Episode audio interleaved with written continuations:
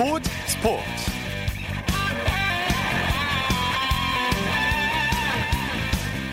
여러분 안녕하십니까? 아나운서 이창진입니다. 한국 축구가 요르단을 힘겹게 꺾고 9회 연속 올림픽 본선 진출에 한 발짝 더 다가섰습니다. 김학범 감독이 이끄는 한국 23세 이하 대표팀은 한국 시간 오늘 오후 태국 랑시세 탐마사 스타디움에서 열린 요르단과의 아시아 축구연맹 U23 8강전에서 후반 추가 시간 이동경의 극적인 프리킥 결승골로 2대1 승리를 거뒀습니다. 조금 전에 경기가 끝났는데요. 이번 대회 16개 참가국 중 유일하게 조별리그에서 3전 전승을 거두고 C조 1위로 8강, 8강에 오른 한국은 1승 2무로 D조 2위를 차지한 요르단도 꺾고 한 걸음 더 나갔습니다. 한국은 22일 오후 10시 15분 같은 장소에서 결승 진출을 다투게 되는데요. 호조를 누리면 1988년 서울 대회부터 9회 연속이자 통산 11번째 올림픽 본선 진출을 확정 짓게 됩니다. 잠시 후 축구 전문 기자와 오늘 유로단전을 자세히 분석해 드리겠습니다. 자, 일요일 스포츠 버스 먼저 프로농구 소식으로 시작합니다. 월간 점프볼의 손대범 기자입니다. 안녕하십니까? 네, 안녕하세요. 오늘 프로농구 올스타전 열렸죠. 먼저 올스타전 분위기부터 전해 주시죠. 네, 2019-2020 프로농구 3 올스타전이 삼산 월드체육관에서 열렸습니다. 오늘 올스타전은 사상 처음으로 인천에서 열렸는데요. 어, 입석까지 팔리면서 9,704명이 입장하는데 호황을 네. 이뤘습니다. 어, 선수들도 이런 팬 열기에 뜨거운 팬 서비스로 화답했는데요. 10개 구단 전 선수가 참가해 다 같이 애국가를 제창했고요. 또 저마다의 세리머니와 춤 실력으로 경기장을 뜨겁게 달군 한마디로 농구와 예능이 결합된 최고의 농구 쇼였습니다. 네, 이번 올스타전은 팀 허훈과 팀 김시래로 나눠서 치러졌죠? 네, 이번 올스타전은 팬투표 1, 2위를 기록한 허운 선수와 김시래 선수가 주장이 되어서요.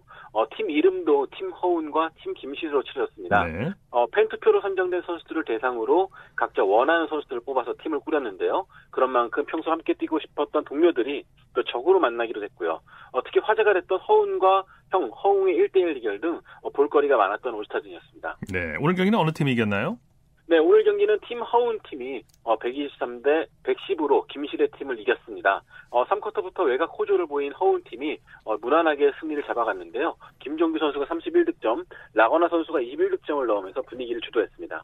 네, 경기 초반부터 양팀 선수들이 화려한 기술을 선보였죠. 네, 오늘 같은 날은 승부보다는 어떤 기술 그리고 얼마나 재미있는 것을 보여주느냐가 중요한데요. 어, 허운 선수와 김선영 같은 경우는 멋진 드리블로 또 김종규 선수는 덩크슛은 물론이고 3점슛까지 과실해줬습니다. 또이 쿼터에는 김시대 선수와 허운 선수가 어, 차례로 심판까지 보면서 큰 웃음을 선사했습니다. 네. 어, 승부는 3쿼터에 갈렸는데요. 이대성 선수의 3점슛이 폭발적으로 터지고 또 4쿼터에는 허운 팀의 안정적인 팀워크가 또 승리를 이끌었습니다. 네, 허웅, 허훈 형제의 맞대결도 큰 관심을 끌었어요. 그렇습니다. 이 두 선수가 경기 내내 티격하는 모습이 어, 관중들에게도 큰 웃음을 주었는데요. 어, 이에 걸맞게 또 허훈 선수는 14득점에 10어시스트, 또 허웅 선수는 15득점을 기록하면서 올스타전 다운 모습을 보여줬습니다. 네, 오늘 올스타전 최고의 MVP는 어떤 선수가 선정됐습니까? 네, 오늘 MVP는 팀 허훈의 김종규 선수가 차지했습니다. 뭐 원주 네. DB 소속이죠. 오늘 31득점을 기록했는데요. 기자단 투표에서 총 55표 중에서 31표를 얻으면서 올스타전 MVP 처음으로 뽑혔습니다. 네. 본 경기인 올스타전 외에도 다채로운 행사가 열렸는데 3점슛 컨테스트에서는 어떤 선수가 우승을 차지했습니까? 네, 3점슛 대회에서는 SK 최준용 선수가 우승을 차지했습니다. 네. 어, 최준용 선수는 4쿼터에 김강, 아, 4, 4강에서 김강선을, 또 맥칼러 선수는 허웅 선수를 4강에서 꺾고 이 두 선수가 결승에서 만났는데요. 어, 결승은 8대 8로 동점을 이루었지만 이 서든 데스 매치에서 최준용 선수가 맥칼러를 꺾으면서 우승을 차지했습니다. 네. 덩크 컨테스트는 국내 선수와 외국인 선수 부문으로 나눠서 열렸죠?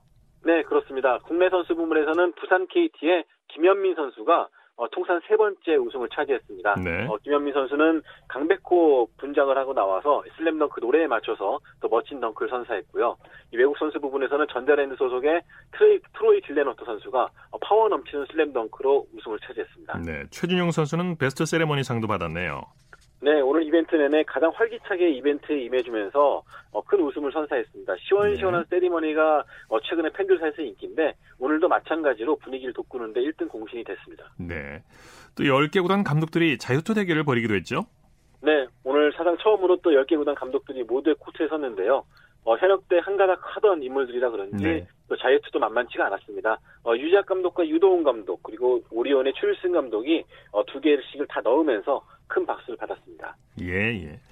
여자 프로농구 소식 살펴보죠. 우리은행이 삼성생명을 꺾고 다시 공동 선두가 됐네요. 네, 용인에서 열린 삼성생명과 우리은행 간의 경기에서는 우리은행이 82대 62로 삼성생명을 대파하고 2연승과 함께 어, KB스타스와 공동 선두가 됐습니다. 네, 점수차가 크게 났는데 우리은행이 주도권을 잡았죠.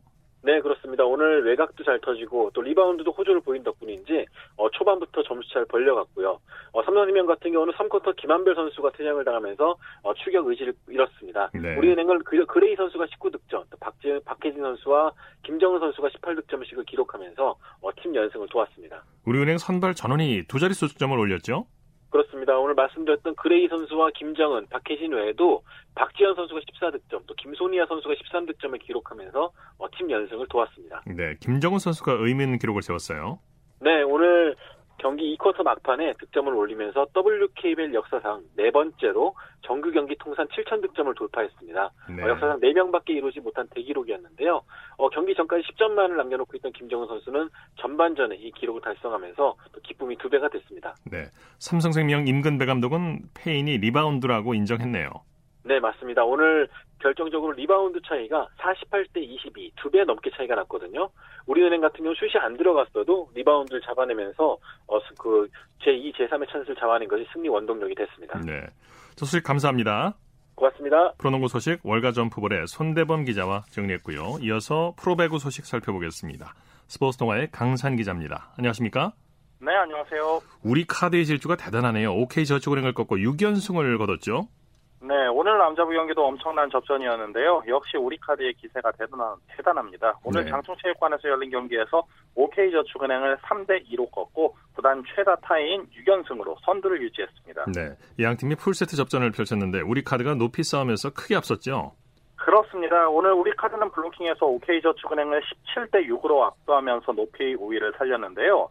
서브에서의 열세를 높이로 완벽하게 메우면서 값진 승리를 따낼 수 있었습니다. 네, 우리 카드가 확실히 달라진 게 뒷심이 아주 좋아졌어요. 네, 이전과 가장 달라진 점이 아닐까 싶은데요. 사실 고비를 넘는 힘이 부족했었지만 이제는 리시브부터 안정되면서 전체적인 조직력이 살아났고요. 네. 그에 따른 세트 플레이도 한층 살아나면서 뒷심을 강화했습니다. 지금 선두를 달리는 비결도 그 연장선상에 있습니다. 네, 펠리페 선수가 팀 승리를 이끌었죠. 네, 오늘 펠리페가 블로킹 3개와 서브 득점 4개 포함 팀 내 최다인 26득점, 공격 성공률 50%의 맹활약으로 트리플 크라운을 작성했고요. 높은 타점과 탄력을 앞세워서 강력한 공격을 뽐내는 등 이제는 팀에 완벽하게 녹아든 모습입니다. 네, 나경복, 황경민 선수도 팀 승리에 큰 힘을 보탰죠. 네, 나경복 선수가 펠리페의 부담을 덜어주면서 블로킹 4개 포함 17득점을 기록했고요. 리시브 1위를 달리고 있는 황경민은 블로킹 2개 포함 12득점으로 힘을 보탰습니다. 네. 사실 황경민이 공격력도 뛰어난 데다 팀 내 가장 높은 리시브 점유율을 보이면서 살림꾼으로 역할을 정말 잘해주고 있습니다. 네, 우리 카드 신영철 감독 아주 흐뭇할 것 같아요. 네, 사실 시즌 초반만 해도 신영철 감독은 좀처럼 만족감을 드러내지 않았었는데요. 오늘은 리시브와 수비, 눈에 보이지 않는 부분도 상당히 발전했다고 칭찬을 했습니다. 네. 그러면서도 아직 승부처에서 위기 관리 능력은 더 키워야 한다고 경계를 늦추지 않았습니다. 네, 여자부에서는 IBK 기업은행이 현대건설을 꺾고 값진 승리를 거뒀네요. 네, 그렇습니다. 여자부에서는 이변이 일어났는데요. 화성에서 열린 경기에서 최하위 기업은행이 펀드 현대건설을 3대 0으로 완파하고 승점 3점을 따내면서 최하위 탈출의 희망을 살렸습니다. 네. 김희진 선수가 부상으로 빠졌는데도 팀 분위기가 좋았어요. 그렇습니다. 오늘 기업은행은 외국인 선수 어나이를 중심으로 국내 선수들까지 적극적으로 공격에 가담하면서 현대건설의 계획을 어긋나게 했고요. 세터 이나연의 토스워크도 좋았습니다. 확실히 전체적인 공격 리듬이 살아나면서 팀 분위기도 한층 밝아지는 모습입니다. 네. 오늘 경기 수훈 선수를 든다면요? 네, 오늘 역시 외국인 선수 어도라 어나이가 양팀 최다인 33득점에 54.2%의 높은 공격 성공률로 승리에 힘을 보탰습니다. 사실 올 시즌에 이 정도로 위력적인 모습을 보여주지 못했었는데 국내 선수들과 힘을 모으고 조직력이 살아나니 체력 부담을 덜고 더욱더 안정적인 공격력을 뽐낼 수가 있었네요. 네, 현대건설이 지긴 했지만 서브 에이스 기록을 작성했죠? 네, 현대건설이 오늘 7개의 서브 득점을 기록하면서 V리그 여자부 통산 두 번째로 2,000 서브 득점을 달성했습니다. 네. 서브 득점에서 오늘 7대 0으로 앞서는 등 현대건설의 경기력 자체는 나쁘지가 않았지만 세 세트 모두 3점 차 이내의 승부에서 고비를 넘지 못한 부분이 아쉬웠습니다. 네, 자 소식 감사합니다. 고맙습니다. 프로배구 소식 스포츠 동아의 강산 기자와 정리했습니다.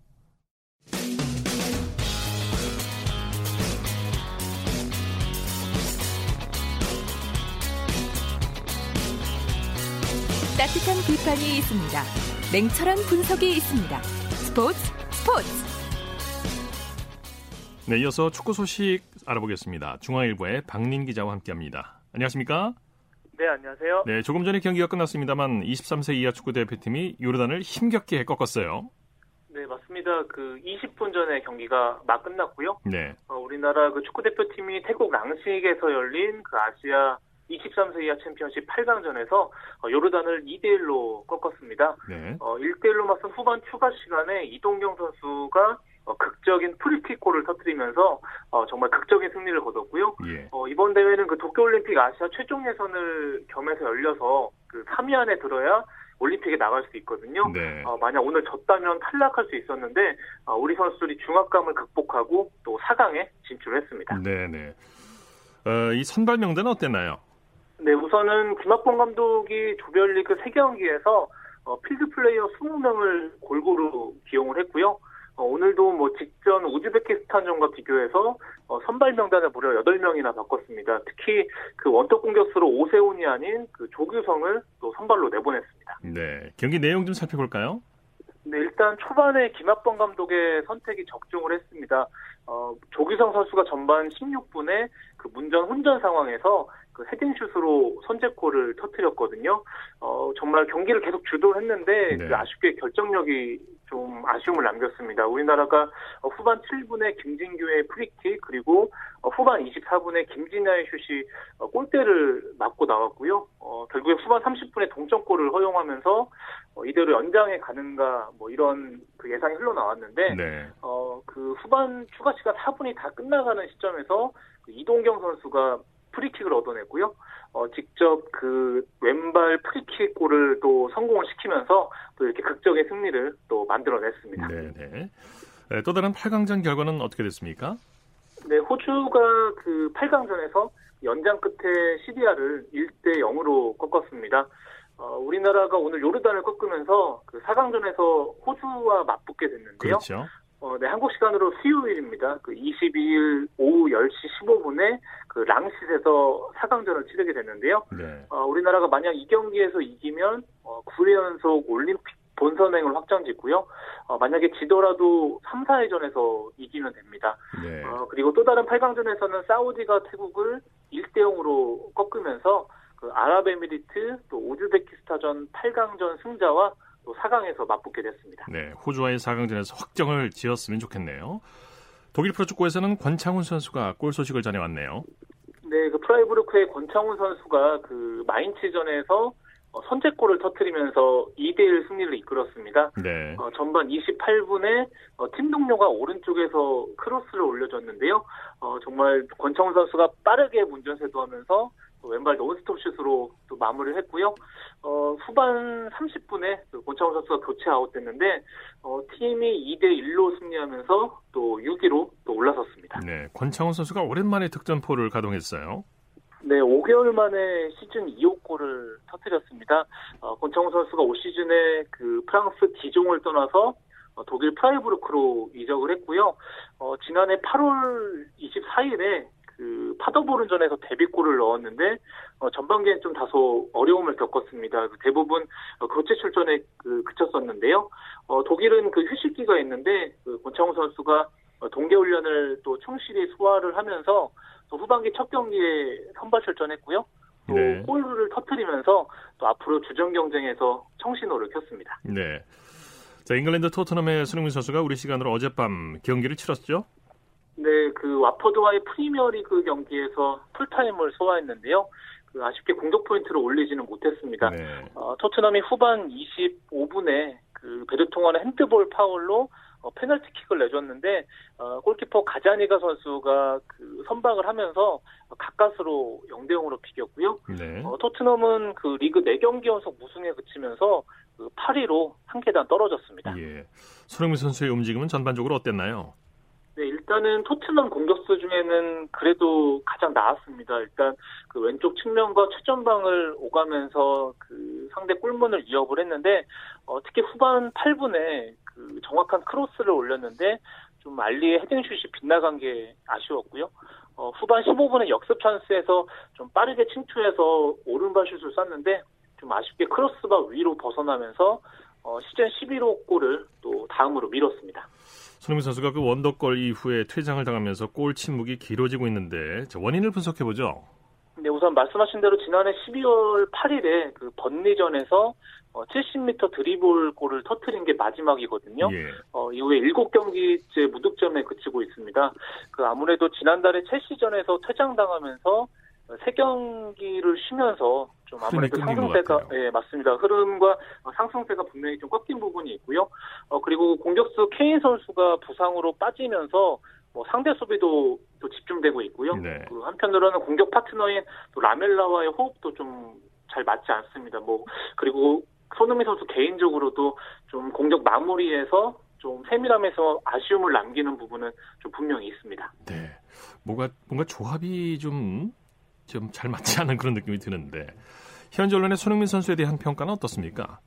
네, 일단은 그 통계 전문 사이트 후스코어드닷컴 같은 경우에는 어, 손흥민에게 팀 내 세 번째 높은 또 평점 7.4점을 줬거든요. 네. 어, 반면에 풋볼 런던 같은 경우에는 좀 박한 평점 4점을 주면서 좀 예전만큼의 그 단단함을 보여주지 못하고 있다. 또 이렇게 좀 혹평을 내렸습니다. 어쨌든 예. 어, 손흥민 선수가 23일에 그 노리치 시티전을 앞두고 있거든요. 그 말씀하신 대로 그 팀 동료와의 좀 호흡을 잘 맞추면서 좀 반전을 모색해야 될 것 같습니다. 네. 프리미어리그 선두 경쟁은 어떻습니까?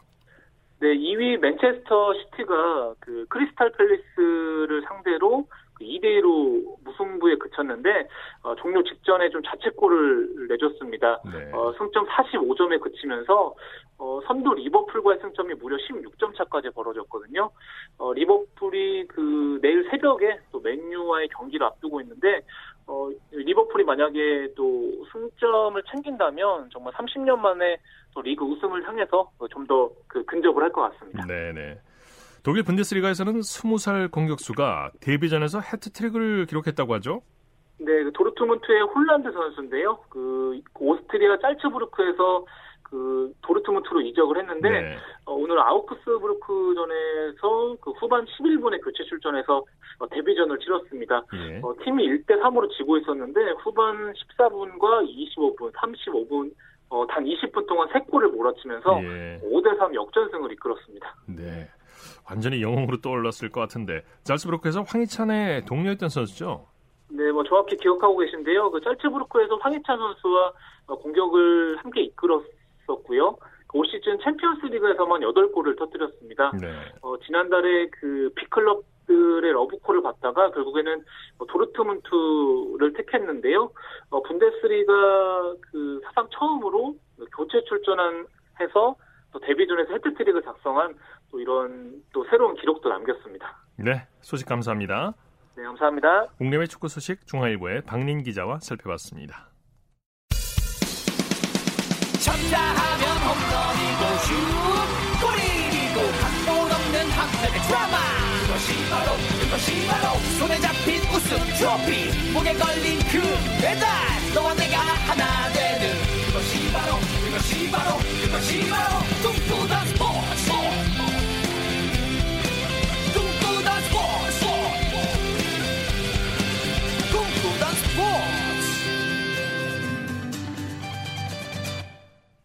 스포츠 뒤에 숨어있는 즐거움과 노력 그리고 열정을 소개하는 스포츠를 만드는 사람들 시간입니다. 이혜리 리포터와 함께합니다. 어서 오십시오. 네, 안녕하세요. 오늘 어떤 분을 만나셨습니까? 네, 오늘은 생활축구 동호인들 만나고 왔는데요. 네. 서울시 강남구에서 활동하고 있는 도곡 FC 생활 축구입니다. 네. 이 도곡 FC는 1974년도부터 활동하기 시작해서 올해 46년째 아유, 운영되고 오래됐군요. 있는 네, 네. 팀이고요. 78세 어르신부터 18세 고등학생까지 축구를 사랑하는 동요, 동호인들이 함께 뛰고 있습니다. 네. 이 먼저 도곡 FC 조고, 조기 축구의 회장 이정신 씨에게 들어보겠습니다. 저는 2003년에 이제 처음 들어와서 그때부터 이제 여태까지 하고 있고요. 저 나이가 이제 50돌이거든요. 매치도 많이 하고 딴 팀에 가서 이렇게 운동도 하고 서로 이렇게 도우면서 이렇게 운동을 하고 있어요. 여기 강남에서는요. 저희가 이제 운동을 뭐 일주일에 한 번 하지만 그래도 이게 그래도 이거라도 해야 저희가 굉장히 체력이라든지 심폐라든지 일주일에 버텨나갈 수 있는 힘이 되는 것 같아요. 볼을 차다 보니까 정이 들죠, 정이. 계속 있게 되더라고요. 의리죠, 의리. 그 다음에 서로 이게 위해주고, 끌어주고, 인정해주고 그런 면들이 축구에 있게 만든 원동력이 아닐까 생각을 해요. 네, 10대부터 70대까지 모든 세대가 축구로 하나가 되고 있는 모습이네요. 네. 어, 제가 그 도곡 FC 조기 축구의 회원분들을 만나기 위해서 네. 어, 한 초등학교에 갔는데요. 이분들은 매주 일요일마다 오전 7시부터 하나 둘씩 모이기 시작해서 네. 일요일마다 공을 차고 있습니다. 오늘 새벽에 눈이 내렸었죠. 네. 네. 오늘 또 서울에 눈이 내렸잖아요. 네. 눈이 소폭하게 쌓인 이 인조 잔디 구장에서 공을 차면서 일요일 아침을 시작을 했는데요. 현장에 가 보니까 정말 활력이 넘쳤습니다. 네. 이번에는 저와 함께 그 현장으로 가보시죠.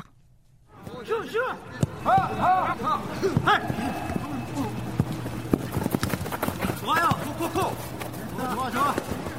저는 부성만이라고 합니다. 동네 이제 가족 같은 분위기죠. 이제 뭐 하나 있으면은 나눠주고 싶고 동네 문화 있잖아요. 요즘은 그런 것들이 서로 이제 옆집도 모르는 뭐 그런 사이들이 이제 많이 있는데 그 조기 축구회를 통해서 좀 동네 문화가 형성되고 그런 것들이 이제 서로 의지하고 또 이제 일주일에 한 번씩 만나면은 세월에 활력소도 되고 이렇게 조화롭게 이제 운영을 하고 있습니다.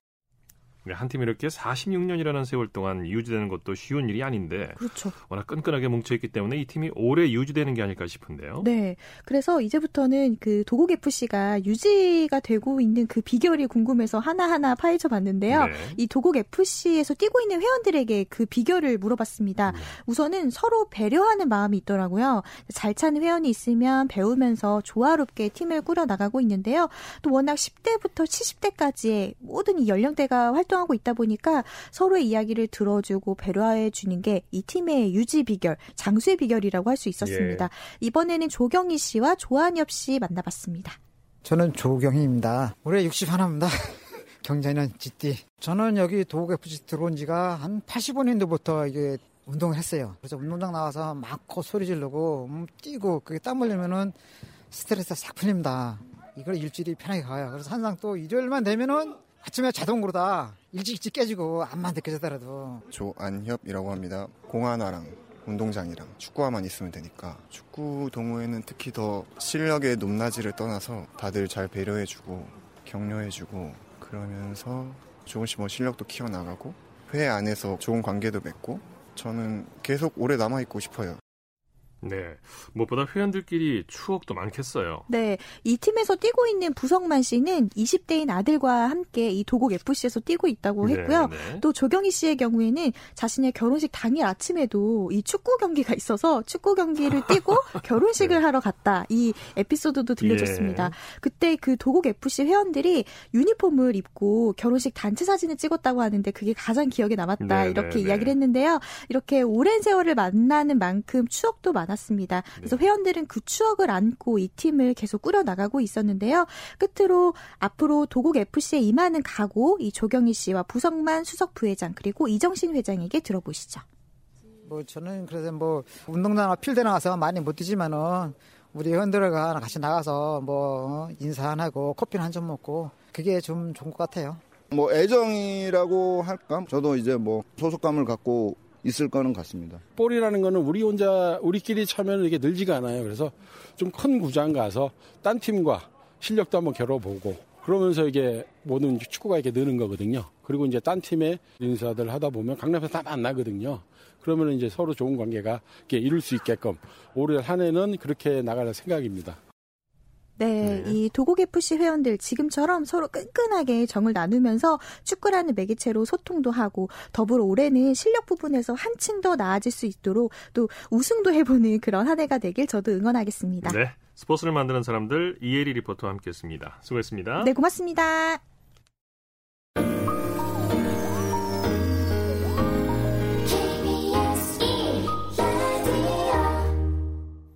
여서 한 주간 이슈가 됐던 스포츠계 소식을 집중 분석해보는 최동호의 스포츠 칼럼 시간입니다.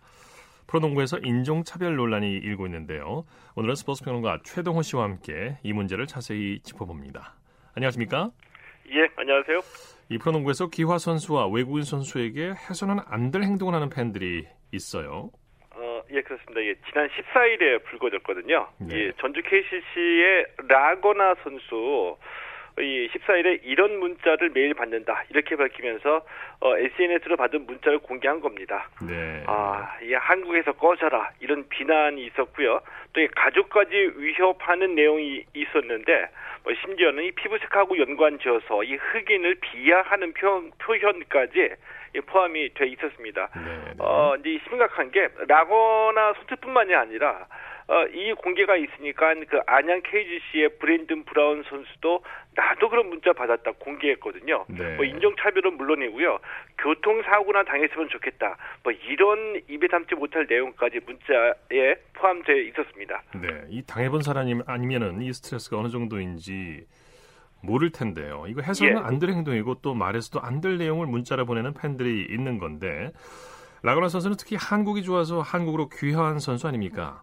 어, 예, 그렇죠. 이 라고나 선수 하면 농구 팬들은 다 알고 있는 선수거든요. 네. 2012년에 외국인 선수로 한국 프로농구에 데뷔했고요. 그리고 2018년에 이 체육 분야 우수 인재로 특별 귀화를 한 선수입니다. 네. 어, 그리고 대표팀에도 뛰었죠. 2018년 아시안 게임, 2019년 국제농구연맹 월드컵에서 대표팀으로 뛰었고요. 어, 라고나 선수가 이, 이때 공개 문자를 공개하면서 이렇게 얘기를 했습니다. 네. 어, 이제 법적으로 대응할 생각은 없는데 다만 이런 비난은 나한테만 해달라, 가족은 언급하지 말아달라 이렇게 부탁했고요. 예, 예. 어, 이 참 우리가 이미 이런 경우를 많이 봤죠. 이 악플 때문에 극단적인 선택을 했던 사례 많이 있었습니다. 네, 네. 어, 때문에 이제 이제 악플이나 이 도를 넘는 비난도 좀 범죄 차원에서 다뤄야 되지 않나, 뭐 이런 생각이 들기도 하죠. 네, 물론 이제 못할 때는 못한다고 비난할 수도 있지만, 예, 이 듣고 보니까 막무가내식 비난이라는 생각도 들기도 하고요. 이 프로 선수들에 대한 일부 팬들의 도를 넘는 비난이 이게 처음은 아니죠. 어, 예, 그렇죠. 아마 기억하시리라고 보거든요. 2015년에 이 프로농구 경기에서 당시 그 KCC의 하승진 선수가 퇴장을 하다가 네. 예, 갑자기 한 여성 팬에게 달려드는 일이 있었거든요. 네. 이때 이제 그 팀 관계자가 이제 간신히 말렸습니다. 예, 하승진 선수가 라커룸에 들어가서 펑펑 울었고요. 예, 하도 서럽게 울어가지고 이 우는 소리가 라커룸 밖에서 다 들리게 됐습니다. 네. 왜 이런 일이 벌어졌냐? 이 하승진 선수가 경기하다가 이 코뼈가 부러지는 부상을 당했거든요. 네. 그래서 이제 이 코트에 쓰러져 있다가 이제 간신히 수습을 해서 퇴장하는 도중이었는데 어, 한 여성 팬이 엄살을 핀다. 다리가 부러진 것도 아닌데 왜 뛰지 못하냐. 이렇게 말을 했고 네. 이 말을 듣고서 하승진 선수의 감정이 폭발한 거죠. 선수 입장에서는 뭐 팬들이 자신의 마음을 몰라주니까 서운할 수도 있고 또 부상까지 당했으니 서러운 느낌도 들 수 있겠죠. 어, 예, 그렇겠죠. 이 선수들 마음은 다 똑같습니다. 그 웬만하면 다 뛰려고 하거든요. 예. 뭐 진통제 맞고 뛰는 거 우리도 잘 알고 있잖아요. 그러니까 도저히 뛸 수 없는 부상이기 때문에 퇴장하는 건데 네. 이렇게 이 비아냥거리는 말을 들으니까 속이 상해서 하승진 선수가 굉장히 서럽게 울었고요. 예.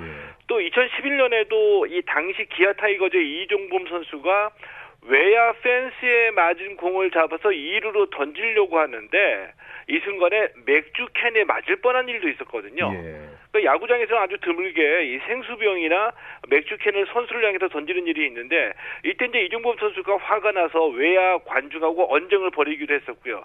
네. 아, 근데 제 개인적인 생각입니다만 이렇게 무례한 팬들과 선수가 언쟁을 벌일 때 이 프로 선수에게 무조건 프로 선수로서의 자세가 아닌 데 있다. 이렇게 지적할 일은 아니라고 생각합니다. 네, 물론 선수들도 팬들에게 이해를 갖추는 건 당연한 거고요. 팬들도 예. 선수들에게 갖춰야 할 매너가 있는 거겠죠. 어, 그게 이제 중요한 거죠. 이 네. 내가 좋아하는 선수나 팀이 부진할 때 물론 이제 속상합니다. 뭐 이럴 때 팬들이 비난을 하고요. 또 비난할 수 있다라고 봅니다. 근데 이 프로스포츠도 일종의 이제 감정 상품이거든요. 그렇죠. 이 팬들은 환희, 열광, 좌절, 분노 이런 감정을 소비하는 게 이게 이제 스포츠에 열광하는 이유이기도 하고요. 어, 예를 들면 2018년에 롯데자이언츠 이대호 선수가 사직구장에서 이제 퇴근한다고 나올 때 한 팬의 뒤에서 이대호 선수에게 치킨을 던졌습니다. 네. 이거는 이제 비난도 아니고 팬도 아니고 이제 상식 이하의 비매너 행동이라고 보거든요. 이대호 선수도 이 프로야구 선수 이전에 한 가정의 가장이고 또 아이를 둔 아빠인데 비난을 받을 수는 있지만 이 프로야구 선수라는 이유만으로 이렇게 이 몰상식한 대접을 받을 이유는 없다고 보는 거죠. 네, 네. 경기장 문화라든지 스포츠 팬들의 의식 수준이 과거에 비하면 많이 성숙해진 게 사실이기도 한데요. 예. 아직도 일부 좀 몰지각한 팬들이 있긴 있는 것 같아요. 어, 그렇죠. 이 과거에는 경기장에서 폭력 사태도 심심치 않게 있었고요. 뭐 과거에 비하면 많이 좋아진 게 사실이죠. 그래서 이 경기장 질서를 지키기 위해서 한때는 이 경기장 기본법 제정이 필요하다 이런 논의가 있기도 했었거든요. 네. 어, 근데 저는 우리 수준이 이 경기장에서의 질서와 문화 정도는 이 법 제정 이전에 우리의 의식 수준으로 이제 충분히 어, 만들어갈 수 있다라고 보는데 예를 네. 들면은 과거에는 어느 한 사람이 경 경기장에서 캔을 집어 던지면 이 군중 심리가 작동해서 다른 분들도 다 모두 다 캔 던지고 욕설을 했거든요. 예. 근데 지금은 누군가가 이 캔을 던지면 오히려 주위 분들이 이런 분들을 경멸하는 눈으로 쳐다보거나 따돌립니다. 그게 달라진 그러니까, 거죠. 예, 그렇죠. 이제 캔 던진 분이 오히려 부끄러움을 알게 되는 거죠. 네. 어, 이제 문자로 인종차별하고 도를 넘는 이 문자 보낸 게 공개가 됐고, 또 오히려 라거나 선수 응원하는 팬들이 많아졌고요. 이게 바로 이 자정이고 의식 수준이라고 보는데, 이제 우리 팬들도 뭐 이 정도 수준 된다라고 보기 때문에, 네. 우리 스포츠 팬들 믿고 자정에 좀 맡기면 좋지 않을까, 이런 생각이 들기도 합니다. 예. 자, 오늘 말씀 잘 들었습니다. 예, 고맙습니다. 최동호의 스포츠 칼럼 스포츠 평론가 최동호 씨였고요.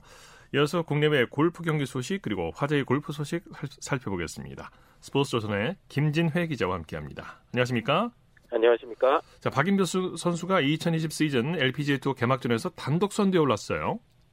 네, 박인비 선수가 미국 플로리다주 올랜도에서 열린 LPGA 투어 다이아몬드 리조트 챔피언스 토너먼트 3라운드에서 버디 5개와 보기 1개를 묶어 4언더파 67타를 쳤습니다. 네. 사흘간 합계 13언더파 200타가 된 박인비는 11언더파 어, 202타로 단독 2위인 김세영 선수를 두 타 차로 앞선 가운데 최종 라운드를 맞게 됐습니다. 네. 최종 라운드는 내일 새벽에 펼쳐집니다. 네.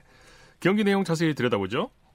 네, 이번 어, 이날 파5 7번 홀에서 4m 중거리 퍼트를 성공시켜 첫 버디를 신고한 박인비 선수는 파3 9번 홀에서 티샷을 홀컵 0.5m 옆에 붙여 가볍게 두 번째 버디를 낚았습니다. 네네. 두 번째 나인에도 13번 홀, 13번 홀부터 15번 홀까지 아, 3연속 버디로 기세를 올렸습니다. 네. 아, 페어웨이를 벗어난 드라이브 샷은 단 두 개에 불과했고 그린 적중률은 88.9%였습니다. 그러나 마지막 18번 홀이 아쉬웠는데요. 어, 211야드 파3홀 티샷을 홀컵 4m 옆에 붙였는데 내리막 퍼트에서 첫 번째 퍼트가 강해서 뒤로 흘렀고 이후 1m 짧은 퍼트마저 홀컵 오른쪽으로 스치면서 아쉽게 3퍼트로 보기를 범했습니다. 네. 이 보기로 이번 대회 박인비의 연속 노보기 행진이 53개월에서 막을 내렸습니다. 예. 이 대회에서 박인비가 우승할 경우에 개인 통산 20승을 달성하게 되죠. 네, 그렇습니다.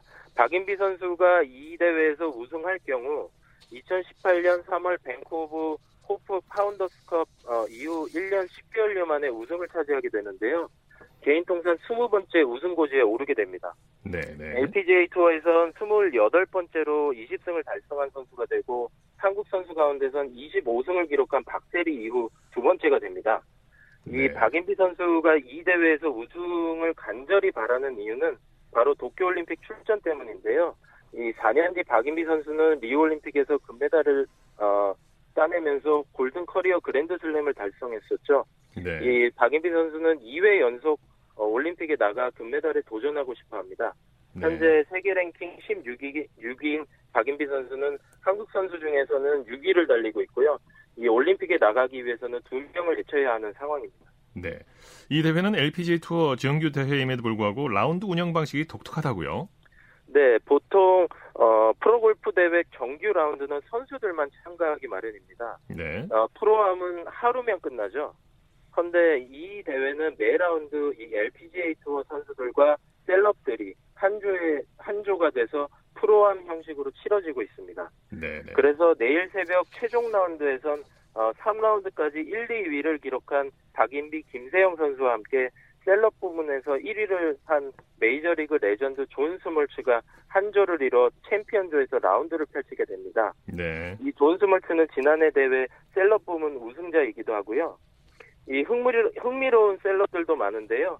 민, 미녀 골프 선수 블레어 오닐은 만삭인 몸을 이끌고도 3라운드까지 7위에 올랐고요. 네. 데릭 로, 에릭 가니에 팀 웨이크필드 등 주로 메이저리그 왕년의 스타들이 좋은 기량을 보이고 있습니다. 네. 김세영 선수가 이제 빨간 바지의 역전의 여왕이라는 또 별명을 갖고 있는데 김세영 네. 선수와 박인비 선수의 마지막 라운드 대결도 참 볼만할 것 같고요. 네. 자 이번에는 PGA 투어로 넘어가 보죠. 임성재 선수가 톱 10을 유지하고 있군요.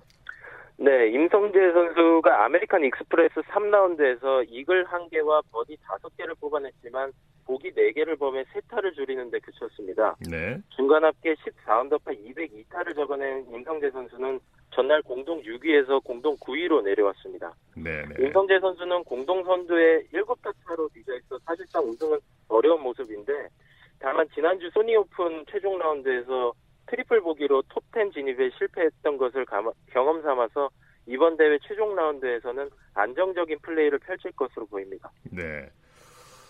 어, PGA가 올해부터 늑장 플레이를 하는 선수에게 강력하게 제재할 방침이라고요. 네, 그렇습니다. 지난해 8월 노던 트러스트 오픈에 출전한 브라이슨 디섐보 선수가 늑장 플레이로 호된 비난을 받았는데요. 사실 늑장 플레이는 자기 중심적인 생각이 큰 행동이긴 한데 물론 샷 하나에 수천만 원이 왔다 갔다 하는 프로 선수들에 대한 시각은 조금 더 관대한 편이긴 했습니다. 네네. 이 늑장 플레이를 한다고 해서 지난 25년간 PGA 투어에서 페널티를 받은 선수는 한 명도 없었고요. 네. 하지만 지난해 말 영국 왕립 골프협회는 40초에서 50초 이내에 샷을 해야 된다고 골프 규칙을 개정했습니다. 네. 이를 지키지 않을 경우 72호를 도는 동안 120초 이상 샷 2회를 지적받으면 1벌타를 부과하기로 했습니다. 이 PGA 투어는 샷의 평균 60초 이상 소모하는 선수들을 비공개 블랙리스트로 만들어 특별 관리하기로 했습니다. 예. 벌금도 1만 달러로 종전보다 2배 늘렸습니다. 네. 자, 이 낚시꾼 스윙으로 유명한 최호성 선수가 스윙 도중에 클럽을 놓쳐서 하마터면 동반 선수를 맞힐 뻔했다고요? 결과적으로는 맞혔습니다. 아, 그랬군요. 다소, 예, 다소 부끄러운 소식인데 이 최호성 선수가 싱가포르 오픈 어 아, 싱가포르 오픈 2라운드 도중 티샷을 했는데 이 놓친 클럽이 뒤, 오른쪽 뒤편에 있는 동반 선수에게 향해 그 선수 다리 부위에 맞았습니다. 네. 이 스윙 이후 동작이 마치 낚시꾼이 낚시채를 잡아채는 동작과 비슷하다고 해서 낚시꾼 스윙이라는 별명이 있는 이 네. 최호성 선수는 이때도 스윙 후 동작을 크게 하다가 클럽을 놓쳤고 네. 이 골프채는 오른편 뒤편으로 날아갔습니다. 네, 자 말씀 여기까지 듣겠습니다. 네, 감사합니다. 골프 소식 스포츠조선의 김진회 기자와 정리했습니다. 스포츠 스포츠 오늘 준비한 소식은 여기까지입니다. 함께해 주신 여러분 고맙습니다. 지금까지 아나운서 이창진이었습니다. 스포츠 스포츠 Reminds me where I wanna be